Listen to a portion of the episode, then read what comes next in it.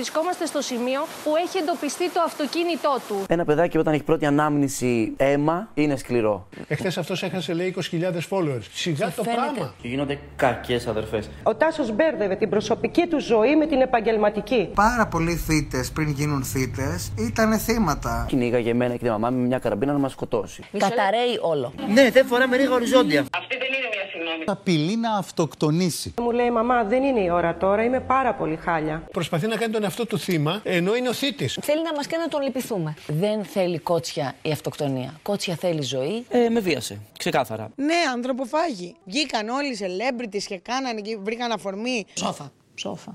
Έγινε το πρόσωπο της ημέρας. Υπέστη bullying ακόμα χειρότερο και από αυτό που έκανε. Τι κρύβεται όμως πίσω από την αμφιλεγόμενη περίπτωσή του; Γιατί τόσα θύματα bullying μεγαλώνοντας γίνονται θύτες, μπορεί μήπως να γίνει η ανατροπή; Με την πολύτιμη βοήθεια της καθηγήτριας ψυχολογίας και συγγραφέα Φωτεινής Τσαλίκουλου θα αναζητήσουμε σήμερα τη σκληρή αλήθεια για τον ξιαρχό και τον κάθε ανάλογο ξιαρχό. Είναι τα podcast της Lifo. Γεια χαρά και καλώς ήρθατε στα Μικροπράγματα, το podcast που με κάθε επεισόδιό του φιλοδοξεί να έχει κάτι ενδιαφέρον. Αν θέλετε να μας ακούτε, ακολουθήστε μας στο Spotify, τα Google ή τα Apple Podcasts.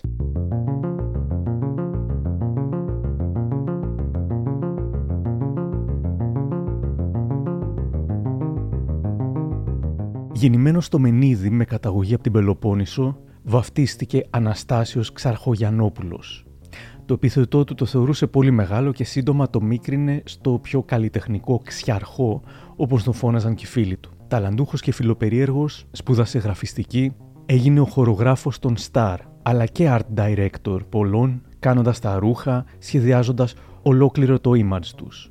Έγινε ευρέως γνωστός με την εμφάνισή του το 2019 στο Greece Next Top Model, όπου έδειξε στις συμμετέχουσες πώς να περπατούν με τα κούνια και η κεντρική του παρουσία προκάλεσε το ενδιαφέρον. Οι εκπομπές άρχισαν να τον καλούν, πήγε και σε διάφορα reality. Να το πούμε από την αρχή, σε αντίθεση με εκατοντάδες influencers που δεν είναι καλοί σε τίποτα παρά μόνο να βγαίνουν φωτογραφίες, ο Ξιαρχό αποδείχτηκε ανέλπιστα ταλαντούχος σε διάφορους τομείς. Συμμετείχε, ας πούμε, στο talent show με celebrity το Just the Two of Us και είχε μέντορα και μόνιμο ντουέτο του την Κόνη Μεταξά.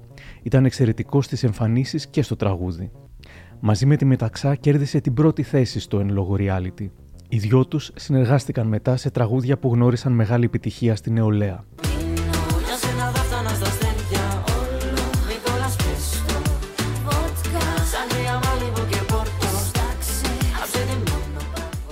Αργότερα ξαναμπήκε σε reality στη Φάρμα, όμως αποχώρησε εν μέρη και ο θελός για άγνωστους λόγους. Όμως στην περίοδο του lockdown, αρκετές ήταν οι περίεργες αναρτήσεις που έκανε κατά καιρούς. Το καλοκαίρι του 2021 υιοθέτησε ομοφοβικά κομματικά hashtag όπως το Μητσοτάκι γαμιέσαι και φώναζε για χούντα. Παράλληλα, ω αντιεμβολιαστή ανέβαζε ψεύτικες ειδήσεις για τα εμβόλια και αμφίβολης εγκυρότητας ειδήσεις για τις πυρκαγιές. Το Instagram τον διέγραψε και αυτός ακόμα πιο έξαλλος ανέβασε stories που εξηγούσε στους νεότερους τι σημαίνει χούντα, αυτός είναι 29 ετών, και γιατί τη ζούμε τώρα. Με την διαγραφή έχασε όλους τους followers του και παρακάλεσε γνωστούς influencers να κατευθύνουν τους followers τους ώστε να τον ακολουθήσουν. Σε αυτή την μετακίνηση άμαχων πληθυσμών θα έγραφε σκοπτικά ο Γιάννης Δημητρέλος, ο Ξιαρχό, ως άλλος επαναστάτης Ποπολάρος, είπε σε όλους ότι έχασε το προφίλ του επειδή είπε στον Πρωθυπουργό ότι γαμιέται. Το νέο του προφίλ στο Instagram μάζεψε σύντομα περίπου 50.000 ακόλουθους. Τότε περίπου ήταν που ο ακτιβιστής Ηλίας Γκιόρνης στυλίτευσε διάφορα stories του Ξιαρχό. Κοίταξε με ένα κοριτσάκι στην παραλία που τη φώναζε Λίλο, επειδή το κοριτσάκι είχε ένα πιο σκούρο δέρμα από αυτόν. Και σήμερα κάνει πάλι πλακίτσα με θέματα σουμονού κτλ. Αυτά για να ξέρετε ποιους influencers στηρίζετε και τους χτίζετε το όνομα, τη φήμη, την προσωπικότητα και την καριέρα και τα λεφτά. Ο Ξιαρχό ισχυρίστηκε ότι ήταν θύμα της πολιτικής ορθότητας. Ε, η φάση έχει γίνει ότι λες ρε παιδί μου τύπου Άχρηση αυτό που φοράς είναι μαύρο. Τη λένε Μαύρο, είπες μαύρο! Είσαι ρατσιστή! Δηλαδή φοβάσαι να κλάσεις πλέον. Και σου λέει ο άλλος, ε, από πού είσαι, Βόρεια, Βόρεια Ελλάδα, Αλβανία. Αλβανός είσαι. Ναι, είπε Αλβανό! Αλβανό, Αλβανός είσαι, ναι. Αλβανό με είπες. Ναι, αλλά είσαι Αλβανός. Είσαι ρατσιστή, ρε παιδί μου, Αλβανό. Όχι, όπως ο άλλος είναι Έλληνας, σε Δηλαδή αυτό το πράγμα δεν αντέχω πια. Η κόντρα του με τον Γκιόνι μεγάλωσε και ζητούσε να μάθει τη διεύθυνσή του. Ο Γκιόνι άρχισε να λαμβάνει και να δημοσιεύει καταγγελίες μαθητριών και μαθητών του. Ο ξερχό διδάσκει και χορό. Το ένα κομμάτι ήταν κοπέλες που έχουν υπάρξει μαθήτριες του Τάσου σε σχολές όπου έχουν δεχθεί ε, χονδροφοβία και αγόρια μαθητές του οι οποίοι έχουν δεχθεί και live και μέσω μηνυμάτων ε, σεξουαλική παρενόχληση από τον Τάσο. Έλα στο μάθημά μου να δεις πώς είναι. Αν έκανα αυτό που λες, δεν θα ήταν γεμάτα τα μαθήματά μου σχεδόν κάθε μέρα.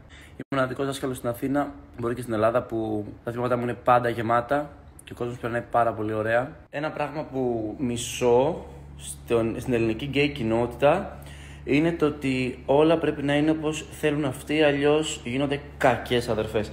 Και αυτό είναι το κακιά αδερφή. Δεν επικροτώ τα gay prides, δεν γουστάρω να με χαρακτηρίζουν ως άνθρωπο glitter και χρωματιστό. Δεν είναι οι gay άνθρωποι όλοι έτσι και μισώ το να μπαίνουμε πάλι σε κουτάκια. Φιλιά Γκιόνι μου, σε γράφω στο Γκιόνι μου. Κάθε φορά που ανεβάζει ένα story αποδεικνύει ότι αυτά που λέω ισχύουν. Δηλαδή, πρόσεξε γιατί είσαι δημόσιο πρόσωπο. Εγώ δεν είμαι, εσύ όμως είσαι. Εγώ θα συνεχίσω να βγάζω καταγγελίες χορευτριών που έχεις κοπήσει τα μαθήματά σου και εύχομαι κάποια στιγμή να βγει και τελείως δημόσια για να καταλάβει ο κόσμος τι κατά σκουπίδι είσαι.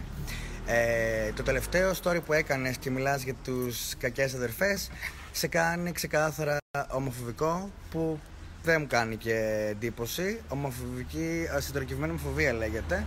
Μετά από καινούριε αντιδράσεις, ο Ξιαρχός ζητάει οριστική συγνώμη ε, μου είπαν ότι το πιο ιδανικό είναι αφού δεν καταλαβαίνει ο κόσμος το τι έχει συμβεί είναι να ζητήσουμε μια συγγνώμη και είναι πολύ σημαντικό και σωστό αυτό που μου είπαν. Ε, η αλήθεια είναι ότι το συγγνώμη που μπορώ να ζητήσω αυτή τη στιγμή από την κοινότητα είναι ε, ουσιαστικό διότι στα βίντεο που έχετε δει μιλάω προσωπικά για τον Ηλία και για κάποια άτομα τα οποία τον περιβάλλουν τις τελευταίες μέρες. Και δυστυχώς πήρε την μπάλα και πολλούς ακόμα ανθρώπους που και εγώ ίδιος κάνω παρέα, αγαπώ και είμαι και ο ίδιος. Ε, η συγγνώμη μου είναι λοιπόν ε, οριστική γιατί κατάλαβα το ότι στο Instagram μπορεί εύκολα να διαστρεβλωθεί κάτι. Ευχαριστώ και συγγνώμη, Καΐς. Για τις ακρότητες και τις εσχρότητες του ποτέ δεν υπήρξε ιδιαίτερη κατακραυγή ή cancel. Για πολλούς ήταν μάλλον επαναστατική πράξη το να φέρεσαι έτσι, μην πω ότι συμφωνούσαν. Θα χρειαζόταν να τραβήξει, ενδεχομένως μεθυσμένος, μια εύσωμη γυναίκα χωρίς την άδειά της και να την κοροϊδέψει για να υπάρξει κατακραυγή όταν έχουν παιδί, άκουγα ένα πράγμα συνέχεια. Όταν είσαι παχής, δεν φοράς ρίγα οριζόντια. Το θυμάμαι από μωρό, από μωρό, λέω, ναι, δεν φοράμε ρίγα οριζόντια. Ωραία, κοιτάξτε.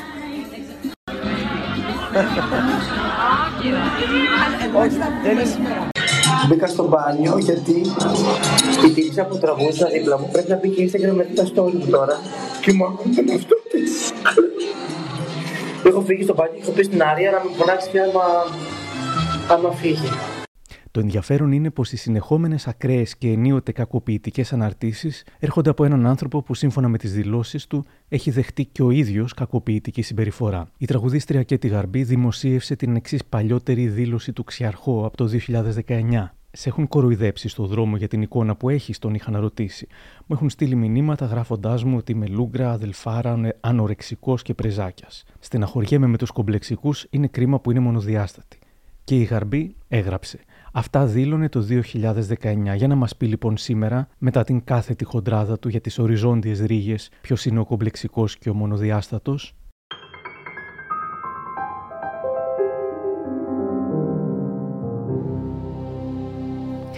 Ο Ξιαρχό εξόργησε πολλούς διπλά, επειδή παρότι ήταν θύμα bullying, έκανε και ο ίδιος bullying. Μα πώς είναι δυνατόν, αναρωτήθηκαν πολλοί. Αυτό τον κάνει ακόμα χειρότερο από όλους. Ο ράπερ Το Θηρίο έγραψε. Ήμουν 240 κιλά χοντρός και τώρα δυνάτησα. Φίλε, δεν θα σε βρίσω, γιατί εγώ που είμαι και πραγματικά επώνυμος προσπαθώ να είμαι άνθρωπος. Και θα πω απλά ότι σε λυπάμαι γιατί τα 15 λεπτά δημοσιότητας σε έκαναν να ξεχάσεις το περιθώριο στο οποίο βρισκόσουν. Ο Ηλίας Γκιόνη είχε πει σε ανύποπτο χρόνο για τον Ξιαρχό. Το ότι κάποιος έχει πέσει θύμα στο παρελθόν, το έχει χρησιμοποιήσει όλο αυτό υπέρ του στον τύπο, δηλαδή έχει πατήσει πάνω σε ένα μη του κίνημα, πάνω στο φεμινισμό, πάνω σε μια κοινότητα LGBT, έχει κάνει καριέρα, χρήματα και προβάλλει ένα τέτοιο content, δεν τον κάνει άγιο. Το ότι κάποιος έχει γίνει θύμα δεν πάει να πει ότι δεν μπορεί να γίνει θήτης. Και πάρα πολλοί θύτες πριν γίνουν θύτες ήταν θύματα. Έχουν βιώσει κακοποίηση, έχουν βιώσει βία, προφανώς. Αλλά από εκεί και πέρα, και εγώ έχω βιώσει βία, αλλά δεν έκανα ποτέ κακό άνθρωπο. Μισό λεπτό όμως.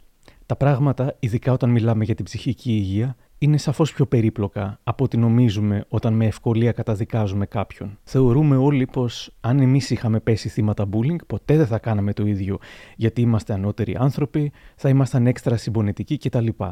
Ή αν καταφέραμε εμείς να μην μας επηρεάσει το bullying, όλοι θα έπρεπε να ήταν σαν εμάς. Μίλησα, όχι συγκεκριμένα για την περίπτωση του Ξιαρχώ, αλλά με αφορμή αυτήν, με την Φωτεινή Τσαλίκουγλου, καθηγήτρια ψυχολογίας, συγγραφέα και δημιουργό του μαγικού των ανθρώπων της εξαιρετικής εκπομπής της ΕΡΤ. Με τον υπέροχο λόγο της που ενίοτε συνδυάζει την ψυχολογία με τη λογοτεχνία, μου απάντησε καταρχάς για το αν γίνεται το θύμα να γίνει θήτης.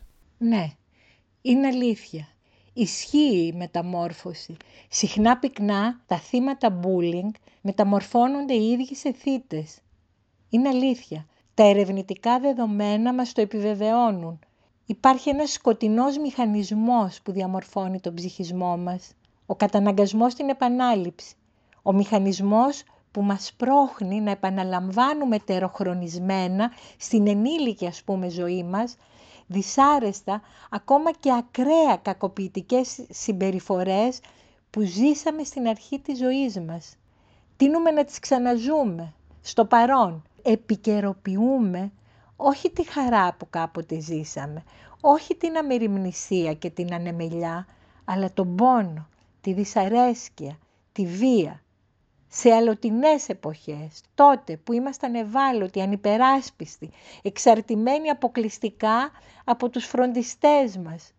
Εξού και βλέπουμε παιδιά θύματα κακοποίησης να εμπλέκονται ως ενήλικες σε κακοποιητικές σχέσεις, όπου επαναλαμβάνουν είτε το ρόλο του θύματος, είτε αντίθετα το ρόλο του θήτη μέσα από το μηχανισμό της ταύτισης με τον επιτιθέμενο.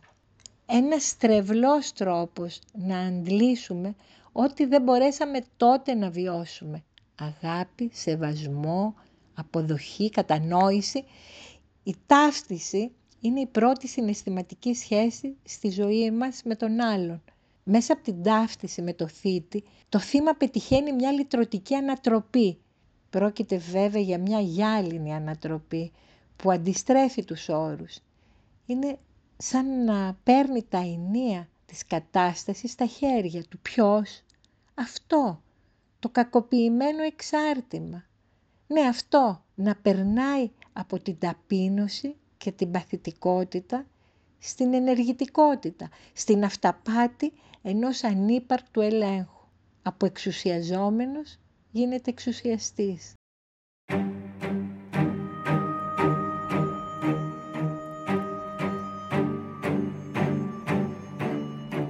Όσα έκανε ο Ξιαρχό μετά τη δημοσίευση του βίντεο δεν βελτίωσαν την θέση του.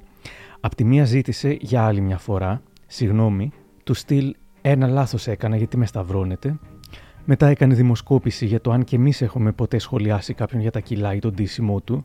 Μπορεί και να σχολιάσαμε, όχι όμως δημοσίως και όχι τραβώντας τους χωρίς τη θέλησή τους και δείχνοντας και το πρόσωπό τους καθώς τους κοροϊδεύουμε.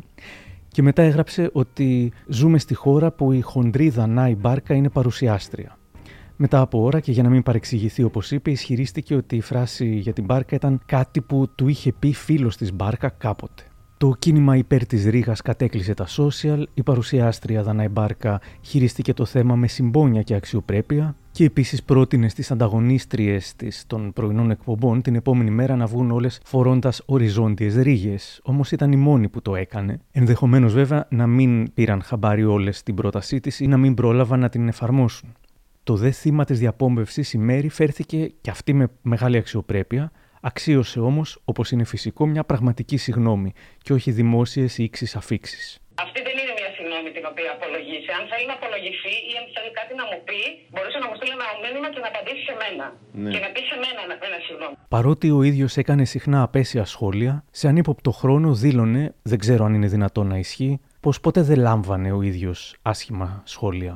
Εσύ έχεις social media, υποθέτω. Ε, εδώ ήθελα να σε ρωτήσω, δέχτηκες και κα, κακά σχόλια. Δεν κακά σχόλια. Μα πώς γίνεται αυτό; έχω βρει έναν τρόπο. Μπορώ να πουλήσω αυτό που είμαι, ξέροντας πώς γράφω. Και επειδή από πολύ μικρός διδάσκω, με πολύ μικρό έχω έρθει σε επαφή με πάρα πολύ κόσμο, έχω βρει μια ενέργεια η οποία ίσως κάνει σε όλους. Ναι.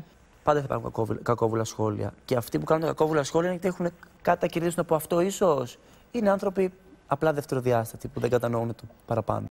Τι θα μπορούσαν να πυροδοτήσουν τα τόσα πολλά μαζεμένα αρνητικά σχόλια σε έναν άνθρωπο που πίστευε ότι δεν λαμβάνει και δεν θα λάμβανε ποτέ αρνητικά σχόλια; Με έναν άνθρωπο ο οποίος απειλεί να αυτοκτονήσει. Έχουμε ένα θρίλερ Νίκο τώρα σε εξέλιξη στο Μενίδη. Έχει κληθεί και η αστυνομία και το ΕΚΑΒ βρίσκεται εκεί. Αναμένεται να υπάρξει και διαπραγματευτής. Εκτεταμένες έρευνες γίνονται από την αστυνομία έως αυτή την ώρα για τον εντοπισμό του γνωστού χορογράφου Τάσου Ξιαρχό μετά από καταγγελία φίλης του ότι έφυγε με σκοπό να βάλει τέλος στη ζωή του. Φτάσαμε σχεδόν μαζί με τους αστυνομικούς στο σημείο όπου εντοπίστηκε το μαύρο αυτοκίνητό του. Εκεί λοιπόν βρέθηκε και ο πατέρας του. Παίρνετε τηλέφωνο, κύριε, συνέχεια. Συνέχεια. Και; Τίποτα, δεν μιλάει, δεν απαντάει. Δεν, δεν, δεν, μια το κλείνει, μια το ανοίγει. Εν τω μεταξύ, το κλείνει είναι στη ζωή.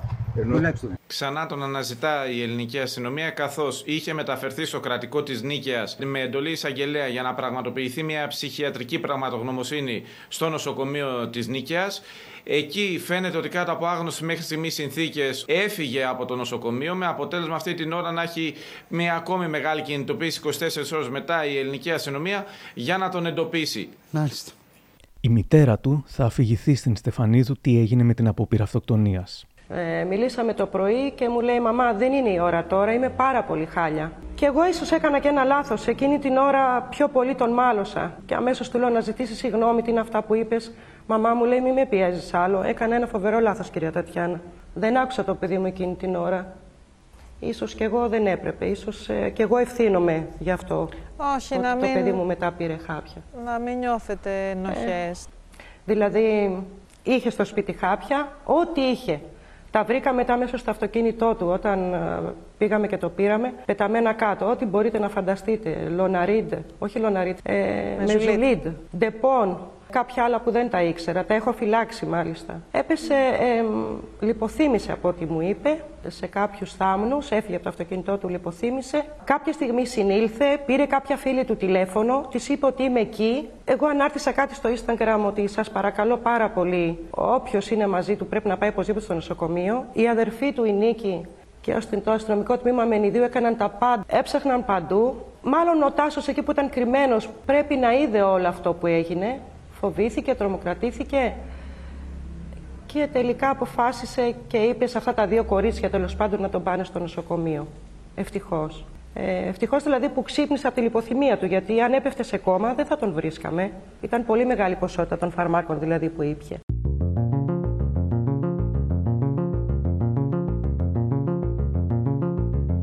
Πολλοί αμφέβαλαν για το αν έκανε απόπειρα και το θεώρησαν τρόπο να στρέψει αλλού την προσοχή και να παρουσιαστεί ως θύμα εκμεεύοντας τη συμπάθεια και τη συγχώρεση. Δεν έχουμε όμως αποδείξεις για κάτι τέτοιο και στο νοσοκομείο του έγινε όντως πλήση στο μάχο. «Δεν θέλουμε να αυτοκτονήσεις», έγραψε εύστοχα η παρουσιάστρια Ναταλία Γερμανού. «Δεν θέλουμε βία ούτε δραματικές αναρτήσεις. Θέλουμε να σοπάσεις λίγο, να καταλάβεις τι έκανες και να το επανορθώνεις κάθε μέρα σαν καλύτερος άνθρωπος. Μπορείς» η δε Μέρη, όταν έγινε γνωστή η απόπειρα του ξιαρχού, τσαδίλωνε. Δεν έχεις με κανέναν συνάνθρωπό σου τίποτα προσωπικό, ούτε την οικογένειά μου προσέβαλε, ούτε... Τέλος πάντων, δεν, δεν είναι κάτι δηλαδή το οποίο δεν μπορείς να λύσεις. Ένα προσωπικό μήνυμα, να το λύσουμε, να απολογηθείς, να τελειώνει η υπόθεση εκεί. Με πείραξε πάρα πολύ όλο αυτό. Με πειράζει ακόμα πιο πολύ το ότι ενώ βλέπουμε έναν άνθρωπο να, να ταλαιπωρείται πάρα πολύ. Βλέπουμε έναν άνθρωπο ψυχολογικά να, να, να πέφτει και δεν του δίνουμε το χώρο του να, να συγκροτηθεί και δεν του δίνουμε το χώρο του να, να ζητήσει τη βοήθεια σωστά και από τους ανθρώπους που πρέπει. Δεν είναι αστείο, δεν είναι, δεν είναι αστείο να παίζουμε με τέτοιες ψυχολογικές καταστάσεις. Δεν, δεν είναι, δεν είναι ε, πώς θα το πω... Παιχνίδι, δεν είναι παιχνίδι. Δεν είναι παιχνίδι, σωστά, σωστά.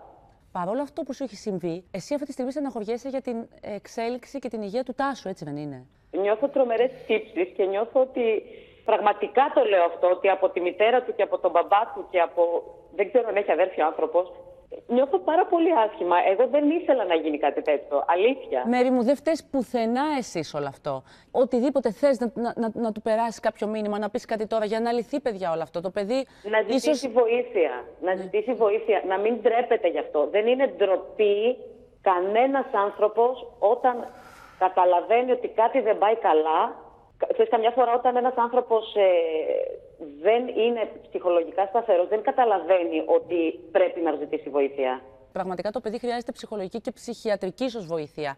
Έχει ενδιαφέρον. Η μητέρα του νιώθει τύψεις που του είπε ότι έκανε λάθος. Η Μέρη νιώθει τύψεις χωρίς να υπάρχει κανένας λόγος και πολλοί αναρωτήθηκαν πώς κατάφερε ο Ξιαρχό, ακόμα και το θύμα, να νιώθει πλέον ενοχές. Η ψυχολόγος Άννα Κανδαράκη θα πει στο Μέγκα. Και προσπαθούν να πάρουν μια συγχώρεση, γιατί δεν ξέρουν πώς αλλιώς να το αντιμετωπίσουν. Τι γίνεται, γίνεται ο θήτης θύμα. Ναι, προσπαθεί να κάνει τον εαυτό του θύμα, ενώ είναι ο θήτης. Προκαλεί, μας, θέλει να μας κάνει να τον λυπηθούμε. Ναι. Εγώ αυτό καταλαβαίνω. Αυτό είναι. Άμα είναι πολύ μεγάλη κατακραυγή, γιατί εχθές αυτός έχασε λέει 20.000 followers. Σιγά το φαίνεται, πράγμα. Προσέξτε όμως, ε, φαίνεται πως ακριβώς επειδή αισθάνθηκε απόρριψη, κατέρευσε. Και αυτή είναι η παγίδα που τη βλέπουμε πάρα πολλούς ανθρώπους οι οποίοι επενδύουν πάρα πολύ στο κομμάτι της εικόνας. Με το που θα εισπράξουν την παραμικρή υποψία απόρριψης, φαίνεται πως το εσωτερικό είναι πάρα πολύ εύκολο. Γιατί απορρίπτουν όμω. Αλλά την, η κοπέλα τι το έφταιγε; Όπως όλοι μας, είναι ένας άνθρωπος γεμάτος αντιθέσεις. Και η ζωή που έζησε δεν ήταν καθόλου εύκολη. Η πρώτη μου ανάμνηση ήταν αίματα, θα πει.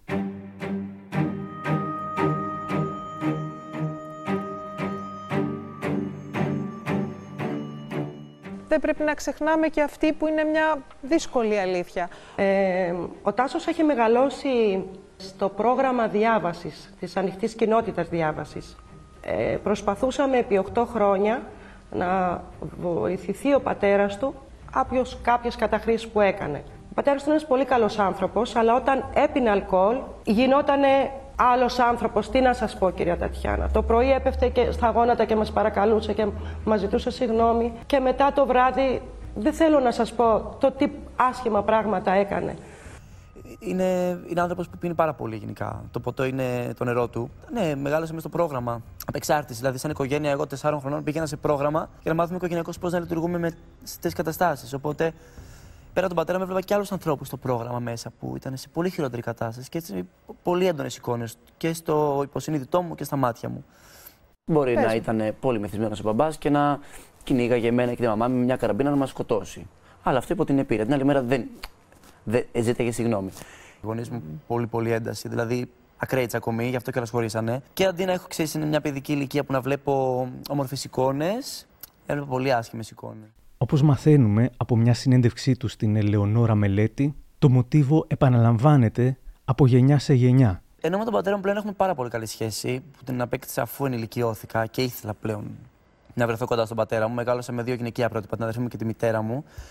Ε, ίσως, ξέρεις, αυτό δεν προέρχεται από τον πατέρα, αλλά και πίσω από αυτόν και πιο πριν από αυτόν. Μεγάλωσε και ο ίδιος σε μια πολύ παράξενη οικογένεια, να μην τους δίνουν πολύ σημασία. Οπότε μεγάλωσε με λάθος τρόπο και έτσι δεν ήξερε πώς να μεγαλώσει εμένα. Ναι.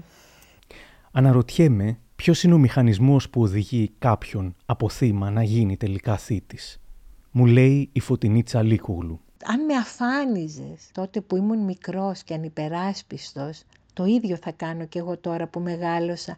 Το ίδιο θα κάνω στο πρόσωπο του συντρόφου ή της συντρόφου μου ή του παιδιού μου θα βλάψω ετεροχρονισμένα εσένα που με κακοποίησες, εσένα που με ακύρωσες, όπως και όσο μπορούσες. Τώρα μπορώ κι εγώ, ως ενήλικας τώρα, θα γίνω το κακό παιδί που δεν μπορούσα τότε να γίνω, το βλαπτικό δηλαδή παιδί που πληρώνει με το ίδιο τώρα νόμισμα. Γιατί η ψυχή, το σώμα μας θυμάται και μας πρόχνει να επαναλαμβάνουμε διαρκώς καταστροφικά ή αυτοκαταστροφικά σενάρια του παρελθόντος, με την ελπίδα ότι τώρα θα είναι διαφορετικά, τώρα θα έλθει κάθαρση. Τώρα θα λάβουμε από θέση ισχύως ό,τι δεν είχαμε λάβει τότε. Αγάπη, σεβασμό, αποδοχή, τρυφερότητα, αναγνώριση. Γιατί όπως και να το κάνουμε, ακόμα και η πλέον κακοποιητική σχέση είναι καλύτερη από την ερημία της μη σχέσης. Στον ίδιο βαθμό που μια απορριπτική, για παράδειγμα, μαμά είναι καλύτερη από μια απούσα νεκρή μαμά. Αν εγώ το αλλοτινό θύμα γίνω τώρα με τη σειρά μου κακοποιητικός, βίαιος ενήλικας, σύντροφος κλπ, συγκαλύπτω επιμελώς με επιδεξιότητα δυσβάσταχτα αλλοτινά συναισθήματα ντροπής, ενοχής, αναξιότητας που τότε ως παιδί με κατέκλυζαν. Γιατί ναι, μία από τις πιο επώδυνες παρενέργειες είναι να κατακλείζεται το ανυπεράσπιστο θύμα. Όχι από οργή και θυμό, πράγμα που κάποιες φορές για τον ψυχισμό μας είναι καλύτερο, αλλά από ντροπή, ενοχή, βουβαμάρα, αίσθημα ανεξιότητας. Εγώ φταίω για ό,τι υφίσταμαι. Δεν είμαι άξιος αγάπης. Άξιος κακοποίησης είμαι μόνο. Αυτή είναι ίσως η πιο οδυνηρή παρενέργεια της κακοποίησης. Η αυτοακύρωση, η αυτοϋπονόμευση, ο αυτοστιγματισμός. Είδα και διάβασα αρκετές, ίσως και όλες τις συνεντεύξεις που έχει δώσει ο Ξιαρχό. Δείχνει πάντα ατρόμητος. Είναι όμως η άμυνά του; Δυστυχώς, όπως πολλοί άνθρωποι γύρω μας, δεν δέχτηκε και δεν τόλμησε ποτέ να κάνει ψυχοθεραπεία, παρότι τα βιώματά του είναι τόσο τραυματικά που ο ίδιος θα ωφελούνταν απίστευτα από συνεδρίες. Δεν συζητιούνται αυτά, μου. Είναι συναισθήματα πιο πολύ. Δεν είναι λέξεις κάτι που έγινε. Είναι... ψυχολόγο. Ποτέ. Δεν ήθελα να πάω στο ψυχολόγο. Έλληνα μόνος μου. Και πάντα λύνω τα πάντα μόνος μου. Γιατί έτσι έχω μάθει από πολύ μικρός. Θεω... Είμαι πολύ εγωιστής. Δεν θέλω να πάω στο ψυχολόγο να τα συζητήσω. Γιατί μπορεί να σκάψω και να βρω πράγματα που δεν θέλω, όπως και πολλά που έχω ανακαλύψει στην πορεία. Η καταπίεση των αναμνήσεων δεν είναι λύση. Πώς τα ζούσες τότε, θυμάσαι τα συναισθήματά σου τα τότε; Φυσικά και τα θυμάμαι. Και γι' αυτό έχω να πω ότι πολλές φορές η μνήμη μου έσβηνε μόνη της. Δηλαδή το σώμα μου αποθούσε τις μνήμες αυτές. Οπότε τώρα, όσο πέραν τα χρόνια, θυμάμαι και άλλα πράγματα. Και νομίζω ότι είναι κάτι, είναι ξεκάθαρα κομμάτι επιβίωσης αυτό. Και πολλά Άρα, παιδιά όταν βιώνουν... γινόταν το συμβάν, Ναι. εσύ ως παιδί προσπαθούσες να το αποκόψεις από το μυαλό σου. Ή να απλά ο οργανισμός μου το έδιωχνε και το έφερνε πολύ μετά όταν κάτι παρόμοιο συνέβαινε ή έβλεπα σε ταινίες ή κάτι αναπολούσα και θυμόμουν κάτι που έσκαβα και έβρισκα κι άλλα. Ε, Το θέμα είναι ότι αυτό συμβαίνει ακόμα και τώρα και συμβαίνει πάρα πολύ. Και εγώ, σαν παιδί, έχω μια ανάμνηση η οποία είναι τρόμος. Ένα απόσπασμα από συνέντευξή του στον Αναούτογλου που εξηγεί πολλά. Πολλές φορές πάω στην παλιά μου γειτονιά για να πάρω ενέργεια. Και περνώντας από ένα χωράφι μου ήρθε μια ξε- σφαλιάρα. Λέω, Ωχ. Θυμήθηκα λοιπόν μια σκηνή που μετά έγιναν τρεις σκηνές με ένα νεαρό αγόρι κοντά στην εφηβεία προς ενηλικίωση. Θυμάμαι ότι το κοίταγα έτσι, οπότε ήταν πολύ πιο ψηλός από εμένα. Ε, με βίασε. Ξεκάθαρα. Ήταν της γειτονιάς. Ήταν, παίζαμε. Ήταν, εκεί που εμένα ήταν χωράφια, δεν είχε πολυκατοικίες. Ήταν ένα σπίτι εδώ, πέντε χωράφια, ένα σπίτι εκεί. Και σκαλίζοντα το παρελθόν, θυμήθηκα και άλλα πράγματα, όπως το να μου κλείνει το στόμα για να μην ακουστώ, όπως Ποτέ δεν βοήθησαν οι γονείς μου να με σώσουν από κάτι άλλο. Και ξέρεις γιατί; Γιατί η μητέρα μου είχε πάντα την ανάγκη της επιβίωσης να μην φάει ξύλο και ο πατέρας μου όλη μέρα θυσμένο με τον ποτό. Οπότε εγώ γίναγα σε ένα σπίτι. Άρα ουσιαστικά δεν, δεν, δεν φανταζόσουν καν να τολμήσεις να το πεις. Φοβόμουν ότι Μα μπορεί αυτό να το που ρίχναν έγινε και σε σένα. Ήταν και φυσιολογικό έλεγα. Δεν καταλάβαινα τι ήταν. Το συζήτησες με τους γονείς σου κάποια στιγμή αυτό; Όχι. Ποτέ. Το μάθανε όταν το είπες δημόσια; Ναι, ποιο το ακόμα με έχουν ρωτήσει να τους πω; Ακόμη και Φοβούνται. σήμερα; Μμ. Φοβούνται τις ευθύνες τους; Όχι, γιατί ποτέ δεν με ρωτάγανε αν είμαι καλά. Ποτέ. Μπράβο, έχεις ακούσει από τους γονείς σου. Πώ θα με δεις λίγο.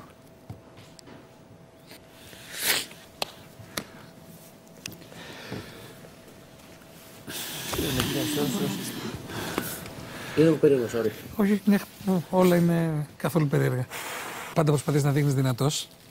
Αλλά Κοίτα, ό,τι μου συμβαίνει πάντα είναι κακό, είναι κακό, οτιδήποτε είναι, το πάω πάντα στο αστείο και στην πλάκα για να εκμηδενήσω το άγχος Το και έχω- το την, έχω ε, καταλάβει, την το έχω άβολη καταλάβει. κατάσταση. πόσο σημαντικό πιστεύεις είναι ο γονιός, είναι λίγο το ότι αν είσαι καλά. Ε, ε, αντιλαμβάνομαι ότι σχεδόν το 99% των γονέων ρωτάνε τα παιδιά τους αν είναι καλά. Ναι. Δηλαδή μου κάνει εντύπωση το ότι εσύ. Δεν ρωτάνε. Δεν ρώτησαν. Δεν ρωτάνε. Δεν ρωτάνε. Ακόμα και όταν μιλάει για το βιασμό του, φαίνεται να ζει με τη διαρκή ψευδέστηση ότι όλα είναι καλά, ότι τα ξεπερνάει όλα. Ενώ, όπως σωστά θα του πει η Ελεονόρα Μελέτη, απλώς τα αποθεί για λίγο. Μετά θα έρχονται γιγαντωμένα. Τέλος. Αυτό. Και το θυμήθηκε στα 22 από τα 5. ναι.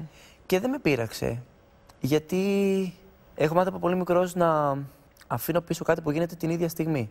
Δηλαδή είχα πολλά θέματα στο σπίτι. Σκέψω να γίνει κάτι τέτοιο και να πας σε ένα σπίτι που έχει πολύ καυγά. Τι θα θυμάσαι; Ξαφνικά μπαίνεις πάλι στο καβούκι σου, ακούς ένα σπίτι να, να έχει φασαρία, να σπάνε πράγματα, να έχει χαμό, τσακωμούς. Οπότε μπορεί να έγινε και εκείνη τη μέρα να γίνει ένας τσακωμός στο σπίτι και να μηδένισε αυτή η μνήμη. Mm-hmm. Και πολλές φορές θυμάμαι πράγματα από τα παιδικά μου χρόνια. Είσαι να ρωτηθεί ποτέ μήπως αυτή η διαφορετικότητα που έχεις και η κεντρικότητα ή ο θυμός που μπορεί να εκφράζεις με τον μπαμπά σου. Ναι. ναι, είναι το αποτέλεσμα όλης αυτής της άμυνας που έχεις, της απόθεση που κάνεις στις μνήμες σου. Όχι. Από μικρός ένιωθα αλλού. Κοίτα, πάντα οι καταστάσεις σε φέρνουν σε ένα μονοπάτι. Και τα αποθυμένα και τα ψυχολογικά και ό,τι έχεις δει από μικρός και ό,τι έχεις ακούσει από μικρός. Με αφορμή το ότι πήγε ως σχετικά μεγάλος να μείνει για λίγο με τον πατέρα του, αποκαλύπτει πως οι γονείς του δεν συζητούσαν ούτε τώρα. Δεν συζητάει. Και επειδή εγώ θέλω να συζητάω, μου αρέσει πάρα πολύ να συζητάω και ποτέ δεν βλέπω τους γονείς μου να συζητάνε. Τώρα είμαστε πάρα πολύ καλά όμως. Από μακριά και αγαπημένοι που λένε. σε κάποιες οικογένειες λειτουργεί αυτό, να ξέρεις. Δεν μοιάζει τυχαίο πω ο Ξιαρχό λέει ότι δεν είχε ποτέ ερωτικές σχέσεις αγάπης και πως η μεγαλύτερη του σχέση είχε κρατήσει μόλις μια εβδομάδα. Τις πιο σκληρές αλήθειες τις είπε η μητέρα του. Ε, τα παιδιά μου, όσο και αν βοηθήθηκαν από ψυχολόγους και εγώ, και μέχρι πέρσι έπαιρνα βοήθεια από ψυχολόγο, και η κόρη μου, ο Τάσος λοιπόν με τον εγωισμό του δεν δέχτηκε ποτέ, γιατί μου μου πείτε ότι ο Τάσος, μάλλον 7 χρονών προσπάθησα, τον πήγα, έκανε κάποια ραντεβού με παιδοψυχολόγους και ξαφνικά ο Τάσος που μου έγινε αντράκι, γιατί είναι τόσο όριμος που ο Τάσος από 12 χρονών είναι άντρας δεν δεχόταν με τίποτα να συνεχίσει τον παιδοψυχολόγο. Εγώ ήξερα πως κάποια στιγμή όλα αυτά θα βγουν. Δεν μπορεί αυτό το παιδί με τόσες πληγές μέσα του. Όταν μου έλεγε ότι ξέρεις τη μαμά δεν θέλω να έρχεται ο μπαμπάς από το ποδόσφαιρο γιατί ντρέπομαι γιατί είναι μεθυσμένος. Ντρέπομαι. Δεν μπορεί αυτά τα πράγματα να μην τον επηρέασαν ψυχολογικά. Είναι τόσο καλό παιδί ο Τάσος και η Νίκη μου.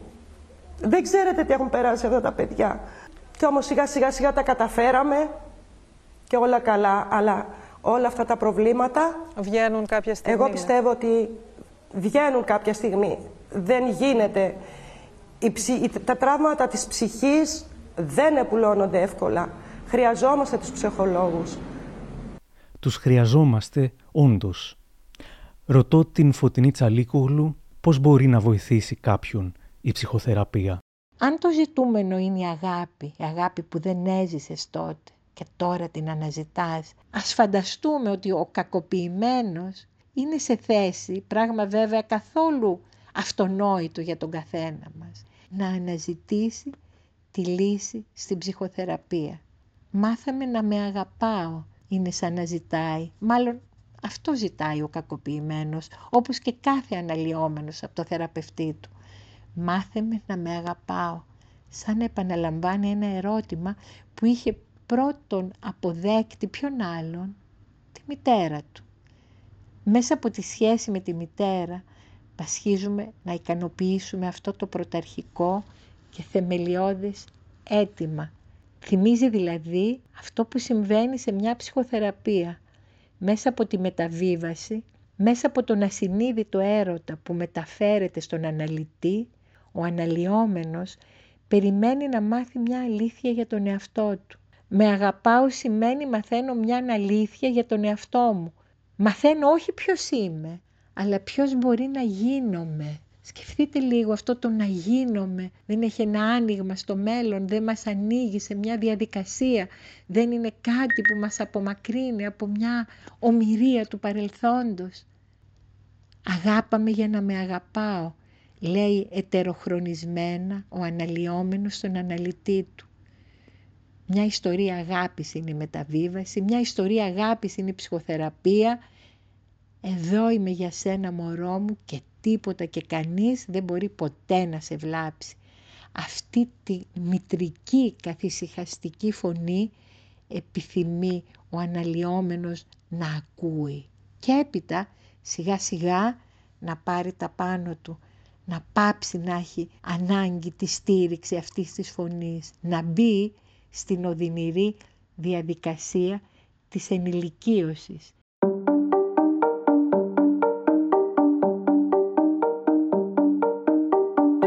Υπάρχουν πάντως συνεντεύξεις του Ξαρχό που με μαγνήτησαν. Δεν βλέπω στοιχεία της Ινσταγραμμικής του περσόνας. Είναι σεβαστικός, εύγλωτος και δεν μου μοιάζει ψεύτικος. Άρα το έχει μέσα του είναι και έτσι. Σε αυτό το απόσπασμα μοιάζει συνειδητοποιημένος, μετρημένος. Εγώ πιστεύω ότι όλα αυτά που βιώνει ένας άνθρωπος γίνονται η βαλίτσα σου και σε καθοδηγούν στα προσωπικά σου μονοπάτια. Αλλά αν δεν βιώνω αυτά που έχω βιώσει, δεν θα ήμουν αυτό που είμαι σήμερα. Δεν ξέρω τι άλλο θα ήμουνα.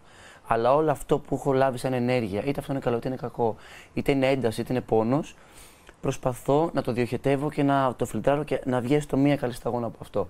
Οπότε, ό,τι χάλια ζεις, ό,τι πιεστικό και ό,τι αίμα μπορεί να δεις μπροστά σου, να το κάνεις πραγματικά νερό και να το πιεις. Αυτό πιστεύω. Όμως, στην ίδια συνέντευξη που μπορεί να πει κάτι πολύ φιλοσοφημένο, να φτιάξει ένα προφίλ συμπαθητικό, μπορεί να γίνει αντιφατικός και αυτό το προφίλ να τον κρεμίσει. Είναι κάτι που βλέπουμε συχνά στη δημόσια ζωή του. Ένα τελευταίο που θέλω να πω, γιατί το τελευταίο διάστημα έχει γίνει και ένα άλλο θέμα με τα πάρτι που είμαι ανεύθυνος και πάω ναι, και κάνω. εντάξει, πολύ ανεύθυνος Θα σου φαίνεσαι. πω Τώρα γιατί. άρχισες να μου λες με το ζόρι, έκανες το εμβόλιο. Δεύτερη ανευθυνότητα. γιατί. Λίγο αυτό έχεις. Όταν έχεις μάθει Ένα να- προφίλ ανεύθυνο Θα έχεις σου πω, φτιάξει δεν την κοινή ανεύθυνο. γνώμη. Όταν ζεις Ναι. σε μια φυλακή και απότομα απελευθερώνεσαι, οι κανόνες και τα όρια δεν θα πρέπει να σε ακολουθούν και έχω μάθει να ζω παράνομα.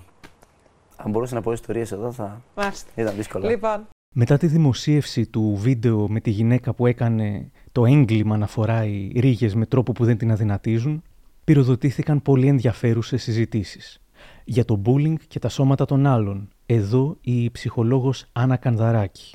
Ειδικά σε αυτές τις ηλικίες που το κομμάτι της εμφάνισης, επειδή είναι πολύ ρευστός ακόμα ψυχικός κόσμος. Γιατί αυτός έφηβος είναι; Και ειδικά σε κάποιες νέες κοπέλες, γιατί ξέρετε στην ανεπτυξιακή φάση της εφηβείας είναι η ρίζα και άλλων ψυχιατρικών διαταραχών, όπως είναι οι διαταραχές εικόνας λήψη τροφή, όπως είναι η ανορεξία. Και μια τέτοια εικόνα από κάποιον άνθρωπο που μπορώ να το θαυμάζω, το λέτε. μια τέτοια πρόταση μπορεί πραγματικά, εάν δεν υπάρχει ακόμα σταθερός ψυχική, ψυχική δομή, σταθερή ψυχική δομή, να επηρεάσει και να γίνει έναρξη για μια τέτοια Και ψυχική κάποιοι, διαταραχή. να σας πω κάτι, και κάποιοι να κάνουν την αυτοκριτική τους που κάτι τέτοιους τύπους, χωρίς να τους ξέρουν, επειδή έχουν πολλούς followers και επειδή θεοποιούν. είναι μπροστά, τους αποθεώνουν. Και λέει, Α, λέει, το είπε, λέω. Πώς τον είπαμε αυτόν; Τάσος Χιάρχο. Ο Τάσος λέει το είπε. Μιλήσαμε για τις χοντρές γυναίκες. Ο όρος μοιάζει να αποφορτίζεται από τις αρνητικές συνδηλώσεις του και να χρησιμοποιείται με περηφάνεια πια. Η Δέσποινα Τριβόλη θα γράψει στη Lifo. Πιστεύω πως η ζωή είναι χειρότερη για μια χοντρή γυναίκα από ότι για έναν χοντρό άντρα. Ως χοντρή γυναίκα έχεις αποτύχει σε ένα από τα πιο βασικά κοινωνικά αξιώματα στην προσπάθεια να είσαι όμορφη και αδύνατη. Αν δεν προσπαθείς ασταμάτητα και λυσαλέα να είσαι όμορφη, νέα και αδύνατη, είσαι στα αλήθεια γυναίκα; Ή απλώς γίνεσαι ένας αόρατος μπόγος που δεν σέβεται τον εαυτό του; Έγιναν ενδιαφέρουσες συζητήσεις για την ψυχική υγεία αλλά και για την αυτοκτονία. Η ψυχολόγος Άννα Κανδαράκη και εδώ. Υπόθηκε ότι αυτός ο άνθρωπος μετά πήγε και έκανε απόπειρα αυτοκτονίας και έγραψε ότι να κάνεις αυτοκτονία, απόπειρα αυτοκτονίας θέλει πολλά κότσια. Και αυτό το λόγο έχω έρθει. Διότι επειδή υπάρχει εφηβεία η οποία φλερτάρει πάρα πολύ με το θάνατο και φαίνεται πολύ γοητευτικός ο θάνατος σε αυτή την αναπτυξιακή φάση, θέλω να υποθεί και να ακουστεί πολύ ξεκάθαρα. Ε, Όχι, άρα δεν έκανε- θέλει κότσια η αυτοκτονία. Η ζωή θέλει κότσια. Σωστά. Ε, έχετε απόλυτο Αυτό δίκιο. το παιδί δηλαδή έκανε διπλή ζημιά. Αυτό είναι, το πιο, αυτό είναι ακόμα Αυτό πιο λέω. σκληρό. Δηλαδή, Δεν είναι τέτοια, και με αλλά την αυτό είναι αντίδραση ακόμα πιο του, σκληρό. και με την αντίδραση Βέβαια. του ουσιαστικά έστειλε ένα μήνυμα σε όλους αυτούς που τον παρακολουθούν και δήθεν το θαυμάζουν ότι και η αυτοκτονία θέλει κότσια. Δηλαδή, Δεν θέλει κότσια η αυτοκτονία. Κότσια θέλει ζωή, κότσια θέλει να μην παρετήσει, κότσια θέλει στη δυσκολία να σηκώνεσαι. Η αυτοκτονία είναι μια κίνηση απόγνωσης, μια κίνηση απελπισίας. Την κάνουν άνθρωποι οι οποίοι κουβαλάνε πολύ μεγάλο ψυχικό βάρος. Τι- Στην εφηβεία είναι μια αναπτυξιακή φάση όπου υπάρχουν, δεν θα έλεγα αυτοκτονικός ιδεασμός, αλλά σκέψεις θανάτου. Το βλέπουμε Μιμητισμός. έτσι, μιμητισμός, εγώ πολύ σωστά θέλω το να λέτε. μας εξηγήσετε που... γιατί αυτό το έκανε αυτό; Διότι δεν θα μίλησε για το συγκεκριμένο άνθρωπο, δεν το γνωρίζω. Αλλά είναι συμπεριφορές αυτές και είναι ένα φαινόμενο που το βλέπουμε. Σημαίνει ότι οχυρώνομαι πολύ ναρκιστικά πίσω από μία πανοπλία και με το που θα γίνει μία ρογμή απόρριψης που κάποιος θα μου αμφισβητήσει, γιατί αυτός μετά έχασε πολλούς followers. Καταραίει όλο. Μιλήσαμε όμως και για την ευθύνη που έχουν οι influencers. Κατά σύμπτωση, την ίδια εβδομάδα παίχτηκε στην ΕΡΤ 2 ένα σχετικό επεισόδιο για τους influencers της εξαιρετικής σειράς εκπομπών «Το Δίκτυο», σε σκηνοθεσία του Ανδρέα Λουκάκου. Οι παρουσιαστές, η Ήρα Κατσούδα και ο Σπύρος Μαργαρίτης συνομιλούν εδώ με την παρουσιάστρια, vlogger και influencer Μέρη Συνατσάκη. Υπάρχει και ένα μερίδιο ευθύνης Ε, υπάρχει. σε αυτό. Άμα ανοίξεις το στόμα σου και πεις κάτι, σε ακούνε κάποιες χιλιάδες κόσμο. Τι θα Έχεις ανοίξεις και θα ευθύνη, πεις, όχι. Εγώ τι θα- συμφωνώ φουλ ότι έχεις ευθύνη. Όταν σε ακολουθεί τόσος κόσμος, έχεις ευθύνη και για το τι θα πεις αυτό που λέει η Μέρη. Τώρα μιλάμε με ένα άτομο το οποίο είναι καλό άτομο. Θέλω να πω, πρεσβεύει ας πούμε, και καλό, καλά πράγματα. Υπάρχουν άλλοι οι οποίοι χρησιμοποιούν αυτό το fanbase για πολύ πιο σκοτεινά πράγματα. Πιστεύω όμως ότι σιγά σιγά σε όλα. Εγώ πιστεύω ότι είμαστε, πάμε σε κάτι καλύτερο. Με το βίντεο που παράνομα ανέβασε ο Ξιαρχό έγινε με συνοπτικές διαδικασίες θύμα της cancel culture την οποία είχε αξιοποιήσει και ο ίδιος χωρίς ποτέ να νοιάζεται αν υπερέβαλε. Τώρα ήταν η σειρά των άλλων να υπερβάλλουν.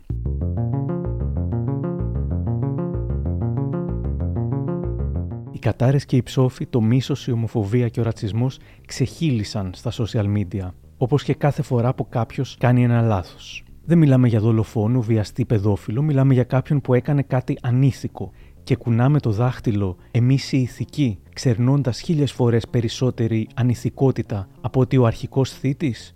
Ναι, έτσι γίνεται πολύ συχνά. Και φυσικά οι εξαγριωμένοι κατήγοροι δεν αντιλαμβάνονται την τραγική ηρωνία. Θα πρέπει να ήταν χιλιάδες τα σχόλια και αναρτήσεις που ξέρασαν στον εκπεσόντα influencer χειρότερο bullying από αυτό που έκανε ο ίδιος στην κοπέλα, θα γράψει στη Life ο Δημήτρης Πολιτάκης. Σε εισαγωγικά, Καλά να πάθετε που κάνατε διάσημες στις αδελφές και τα πρεζάκια ήταν ένα τυπικό επιμήθειο. Μιλάμε για όργιο ομοφοβίας ως απόκριση στην αβάσταχτη επιπολαιότητα και αναισθησία του χορογράφου. Έτσι είναι όμως η πρόορη, η εφήμερη, η ακατανόητη, η εικονική φήμη. Θα βρει τρόπο να σε δαγκώσει και μάλιστα με το δικό σου δηλητήριο. Κάποιοι, αν και όχι και τόσο πολλοί, τελικά, followers τον εγκατέλειψαν. Η εταιρεία καφέ που τον πλήρωνε για να τη διαφημίζει διέκοψε τη συνεργασία και διάφορες εταιρείες καβάλισαν το κύμα υποστήριξης προς τα εύσωμα άτομα, κάνοντας εξυπνακίστικες κυρίως εταιρικές αναρτήσεις με σκοπό να φανούν καλές, μαζεύοντας like. Η influencer και κωμικός Super Kiki έκανε κάτι διαφορετικό. Προσπάθησε να τον κατανοήσει. Μεγάλη του βλακεία. Δεν θα μπορούσε να κάνει. Δηλαδή, τέρμα χαζό, τέρμα προκλητικό. Εγώ μπορώ να καταλάβω ένα κομμάτι του Τάσου γιατί θεωρώ. Δεν τον ξέρω καλά, τον έχω δύο φορές στη ζωή μου. Αλλά μπορώ να αναγνωρίσω έναν αυτοκαταστροφικό, γιατί έχω υπάρξει. Δεν το ελαφρύνω σε καμία περίπτωση, δηλαδή εντάξει. Αλλά πού έχασα εγώ τα μυαλά μου; Όταν το πήραμε και το κάναμε και το τεντώσαμε. Καμπάνιες ο ένας, καμπάνιες ο άλλος. Η άλλη έβγαλε αρκουδάκια ριγέ. Η άλλη έβγαλε το καφέ, γνωστές εταιρείες, καφέ με ρίγες. Κάτσε καλά, πας να βγάλεις λεφτά τώρα πάνω. Γιατί δεν- Στεναχωρήθηκα ρε παιδί μου, στεναχωρήθηκα πάρα πολύ με την ανθρωπότητα γιατί ήταν οι πολλοί πάλι που το κάναν αυτό. Ναι, ανθρωποφάγοι. Βγήκαν όλοι οι celebrities και κάνανε και βρήκαν αφορμή να βγούνε να πούνε που δεν λέω, βγες, κάνε, οκ. Αλλά που ήσουν σε άλλα, δεν σε έχω δει σε άλλα. Αυτό είναι που με τρελαίνει και πολύ, πολύ βαριά πράγματα. Ο LDG σχολίασε στο Twitter.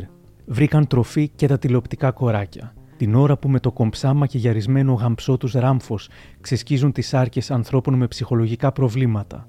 Για να δούμε ποιοι παρουσιαστές θα αντισταθούν στην οσμή φρεσκοτραυματισμένης σάρκας. Ο Uranian Club θα σχολιάσει στο Twitter. Έχει εξαιρετικό κοινωνιοψυχολογικό ενδιαφέρον ότι η αήθης ενέργεια ενός δημόσιου προσώπου με φανερά οριακά χαρακτηριστικά και με σπασμένα φρένα έγινε το έναυσμα για να ξεσκεπαστεί η τόση υποκρισία και τα κανιβαλιστικά ένστικτα μιας σημαντικής μερίδας του πληθυσμού που διψάγια λαϊκά δικαστήρια. Επίσης, το θέμα αυτό έγινε αφορμή για να θέσουν πολλοί για μια ακόμη φορά απροκάλυπτα τη μονοδιάστατη ατζέντα τους σε σχέση με το τι είναι άξιο λόγου, φήμης, σεβασμού, άραγε και ύπαρξης στις κοινωνίες μας. Ανάξιος καταξίωσης λοιπόν ένας χορευτής με εξειζητημένο στυλ όταν υπάρχουν πυρηνικοί φυσικοί γιατροί και σοβαροί επαγγελματίες φαίνεται για πολλούς δεν μπορούν να συνυπάρχουν και να είναι άξια σεβασμού και τα δύο στις ζωές μας.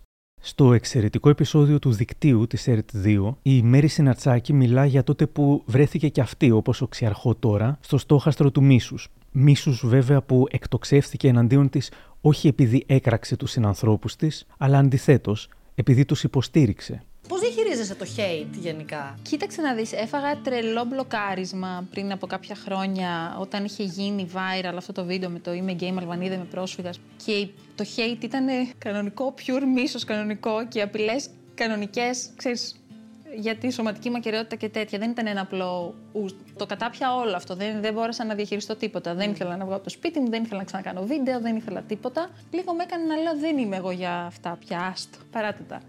Στον πλανήτη αυτή τη στιγμή υπάρχει πάρα πολύ μίσος.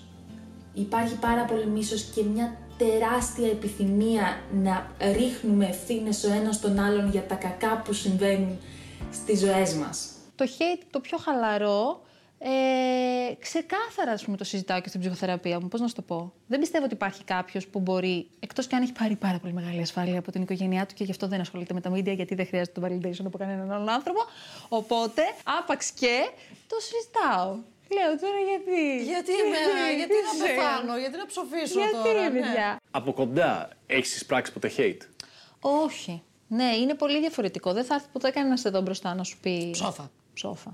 Σε τι ψυχική κατάσταση θα ήμουνα να πάω, ας πούμε, στο βίντεο ή στη φωτογραφία ενός ανθρώπου και να του γράψω κάτι φρικτό. Ναι, ρε. εσύ. Δοκιμάστε να γράψετε σε κάποιον πώς είσαι έτσι, Δεν μπορώ, μωρή. ναι. αυτό. Δεν Ε, μπορείς. δεν μπορώ. Πρέπει να σκεφτείς την ψυχική κατάσταση στην οποία είναι κάποιος που μπορεί να το κάνει αυτό και το κάνει πολλές φορές. Οπότε μου συμβαίνει μια συμπόνια. Ο Ηλίας Γκιόνης προφανώς δικαιώθηκε. Αν θυμάστε τον είχαμε ακούσει νωρίτερα να λέει σε ανύποπτο χρόνο πως πρέπει να προσέχουμε ποιους ακολουθούμε και σε ποιους δίνουμε δύναμη.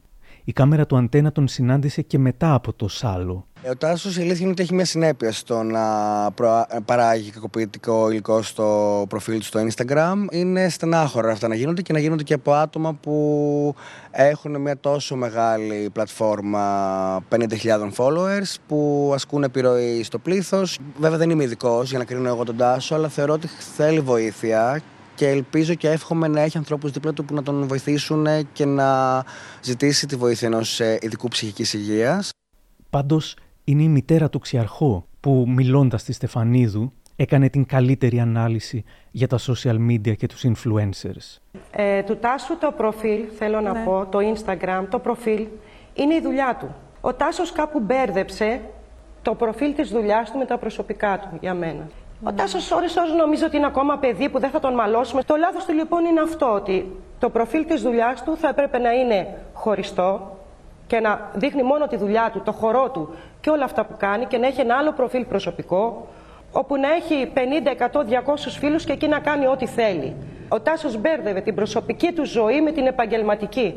Ο Ανδρέας Λουκάκος, έχοντας μέσω του δικτύου που αναφέραμε ασχοληθεί πολύ με αυτά, έγραψε στο facebook μεταξύ των άλλων. Αν ο Ελίτης ζούσε στην εποχή μας θα ανέβαζε ποίηματα στον τοίχο του και θα του έγραφαν από κάτω τέλειο το κλέβω, αλλά θα ερχόταν μια στο τόσο και κάποιος που θα του έγραφε Ελπίζω ψηλέ να βγάζεις κανένα γκομενάκι με αυτές τις μαλακίες που γράφεις, αλλιώς τζάμπα ο κόπος. Αν η Μαρία Κάλλας ζούσε στην εποχή μας, θα τραγουδούσε στο μπαλκόνι στο πρώτο lockdown και το βίντεο θα γινόταν παγκόσμιο viral. Από κάτω όμως στα σχόλια θα τις έγραφε κάποιος έτσι ιστερικά που τραγουδάς, πώς να σε αντέξει ο Ωνάσης. Σχόλιο που θα την καταράκωνε και θα την έκανε να κλείσει το λογαριασμό της, χάνοντας άπειρα like. Αν ζούσαν στην εποχή μας οι θρύλοι του παρελθόντος, δεν θα είχαν μείνει τόσο θρύλοι. Θα είχε αλλοιωθεί η εικόνα τους, γιατί η έκθεση σε ανεβάζει, αλλά η υπερέκθεση σε σκοτώνει.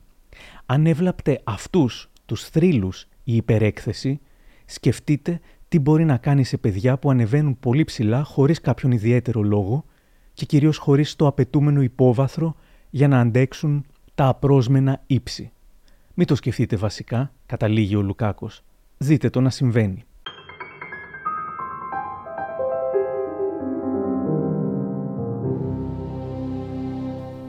Όμως υπάρχει ελπίδα.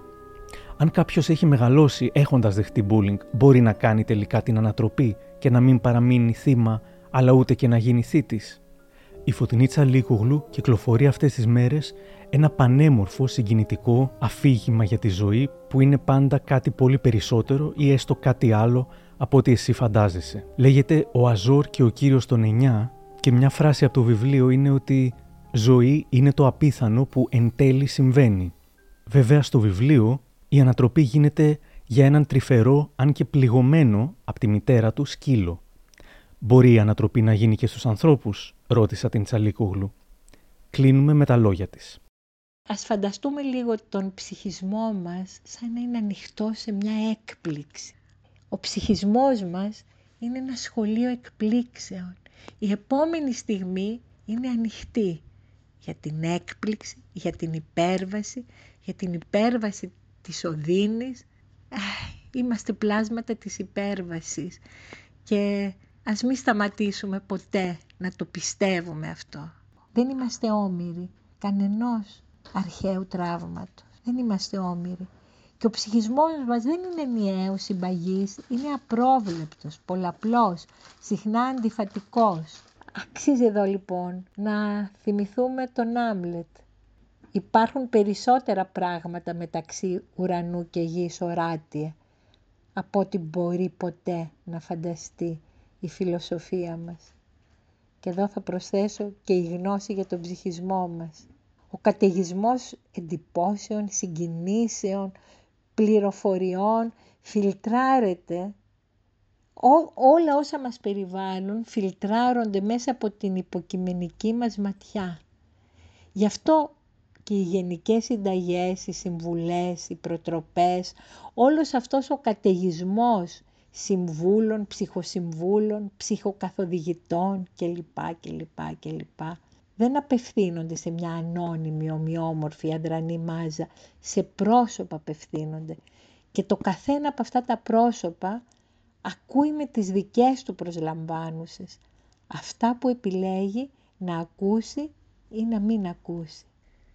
Εκείνο που θέλω όμως τελειώνοντας να πω, να πω ότι στην άκρη του δρόμου, στην άκρη του κάθε δρόμου, καιροφυλακτή, το ενδεχόμενο μιας ανατροπής και αυτή η ανατροπή ενδέχεται να είναι και μπορεί να είναι υποφελία μας. Ό,τι και αν αυτό το υποφιλία μας μπορεί να σημαίνει για τον καθένα από μας ξεχωριστά. Αυτά.